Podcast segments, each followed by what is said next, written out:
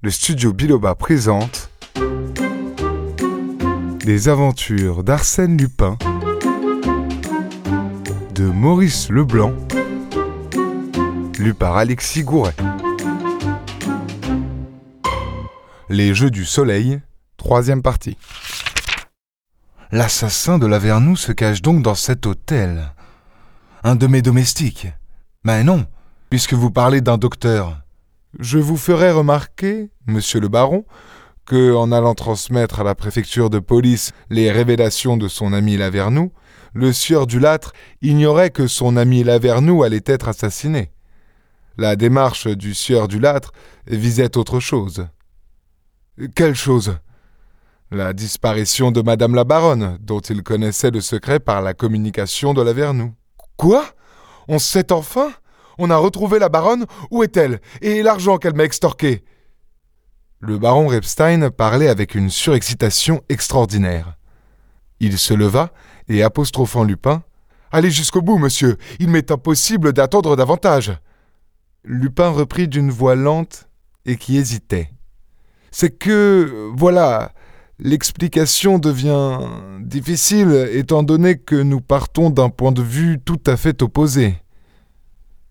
Je ne comprends pas. Il faut pourtant que vous compreniez, monsieur le baron. Nous disons, n'est-ce pas, je m'en rapporte aux journaux, nous disons que la baronne Repstein partageait le secret de toutes vos affaires, et qu'elle pouvait non seulement ouvrir ce coffre-fort, mais aussi celui du Crédit lyonnais où vous enfermiez toutes vos valeurs. Oui? Or, il y a quinze jours, un soir, tandis que vous étiez au cercle, la baronne Repstein, qui avait réalisé toutes ces valeurs à votre insu, est sortie d'ici avec un sac de voyage où se trouvait votre argent, ainsi que tous les bijoux de la princesse de Berny. Oui. Et depuis, on ne l'a pas revue. Non. Eh bien, il y a une excellente raison pour qu'on ne l'ait pas revue. Laquelle? C'est que la baronne Repstein a été assassinée. Assassinée La baronne? Mais vous êtes fou Assassinée, et ce soir-là, tout probablement. Je vous répète que vous êtes fou. Comment la baronne aurait-elle été assassinée, puisqu'on suit sa trace, pour ainsi dire, pas à pas? On suit la trace d'une autre femme. Quelle femme? La complice de l'assassin. Et cet assassin? Celui-là même qui, depuis quinze jours, sachant que Lavernoux par la situation qu'il occupait dans cet hôtel, a découvert la vérité, le tient enfermé, l'oblige au silence, le menace, le terrorise. Celui-là même qui, depuis quinze jours, sachant que Lavernoux, par la situation qu'il occupait dans cet hôtel, a découvert la vérité, le tient enfermé, l'oblige au silence, le menace, le terrorise. Celui-là même qui, surprenant Lavernoux en train de communiquer avec un de ses amis, le supprime froidement d'un coup de stylet au cœur. Le docteur, alors? Oui. Mais qui est ce docteur? Quel est ce génie malfaisant, cet être infernal qui apparaît, qui disparaît, qui tue dans l'ombre et que nul ne soupçonne? Vous ne devinez pas? Non. Et vous voulez savoir? Si je le veux. Mais parlez Parlez donc. Vous savez où il se cache? Oui. Dans cet hôtel? Oui c'est lui que la police recherche? Oui. Et qui est-ce? Vous. Moi? Il n'y avait certes pas dix minutes que Lupin se trouvait en face du baron, et le duel commençait. L'accusation était portée, précise, violente, implacable. Il répéta. Vous-même, affublé d'une fausse barbe et d'une paire de lunettes, courbé en deux comme un vieillard, bref, vous, le baron Repstein, et c'est vous pour une bonne raison à laquelle personne n'a songé. C'est que si ce n'est pas vous qui avez combiné toute cette machination, l'affaire est inexplicable. Tandis que vous coupable, vous assassinant la baronne pour vous débarrasser d'elle et manger les millions avec une autre femme, vous assassinant votre intendant Lavernoux pour supprimer un témoin irrécusable, alors tout s'explique. Le baron, qui durant le début de l'entretien demeurait incliné vers son interlocuteur, épiant chacune de ses paroles avec une avidité fiévreuse, le baron s'était redressé et il regardait Lupin comme si, décidément, il avait affaire à un fou.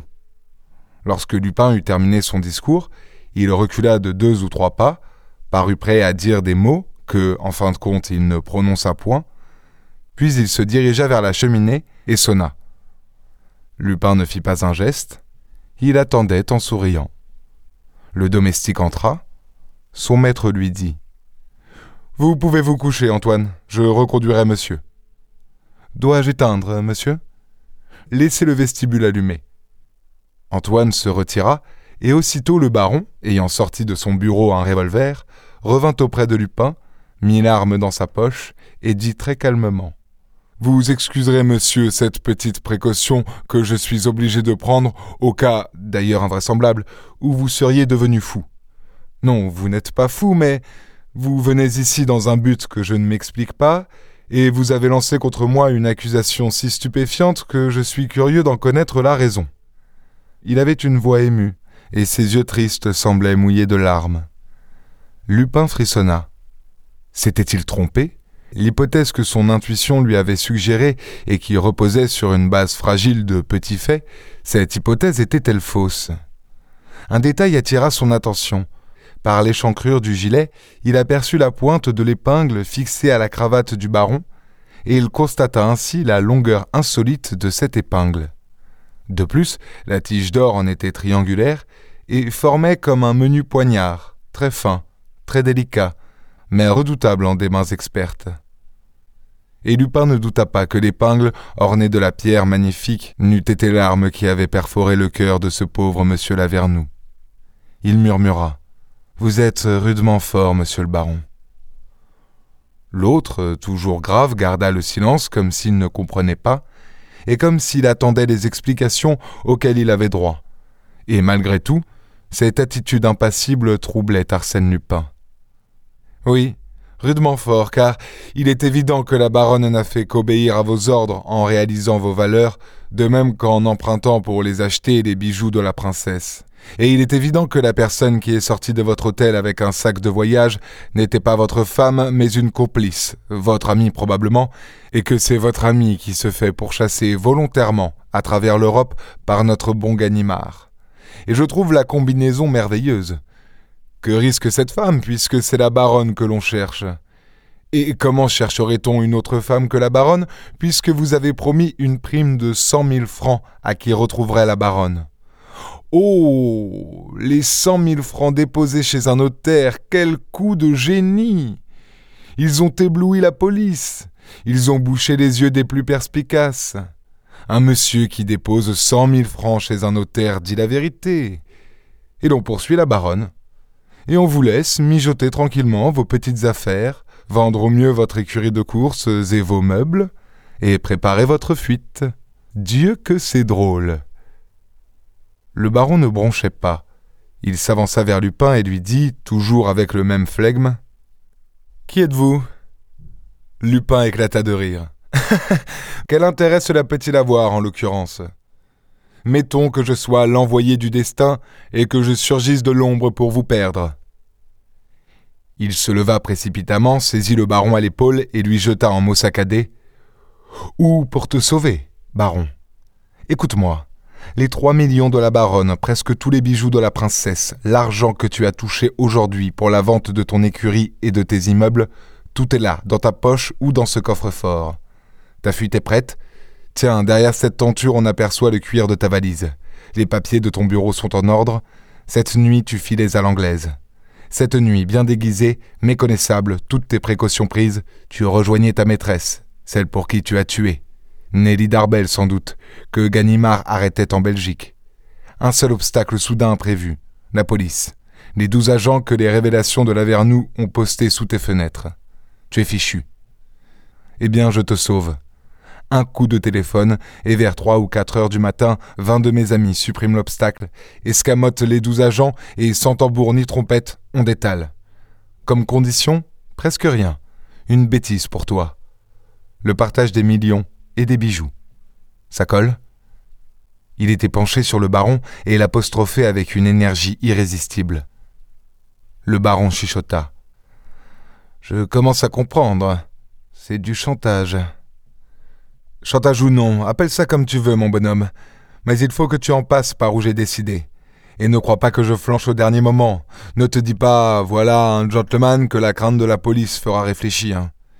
Si je joue gros jeu en refusant, lui, il risque également les menottes, la cellule, tout le diable et son train, puisque nous sommes traqués tous deux comme des bêtes fauves. Erreur, monsieur le baron. Moi, je m'en tire toujours. Il s'agit uniquement de toi. La bourse ou la vie, monseigneur. Par à deux, sinon. Sinon l'échafaud. Ça colle? Un geste brusque, le baron se dégagea, empoigna son revolver et tira. Mais Lupin prévoyait l'attaque, d'autant que le visage du baron avait perdu son assurance et prit peu à peu, sous une poussée lente de peur et de rage, une expression féroce, presque bestiale, qui annonçait la révolte si longtemps contenue. Deux fois il tira, Lupin se jeta de côté d'abord, puis s'abattit aux genoux du baron, qu'il saisit par les jambes et fit basculer. D'un effort, le baron se dégagea, les deux ennemis s'agrippèrent à bras le corps et la lutte fut acharnée, sournoise, sauvage. Tout à coup, Lupin sentit une douleur à la poitrine. Ah Canaille hurla-t-il. C'est comme avec la vernou, l'épingle. Il se raidit désespérément, maîtrisa le baron et l'étreignit à la gorge, vainqueur enfin et tout-puissant. Cette histoire d'Arsène Lupin est à suivre dans l'épisode suivant.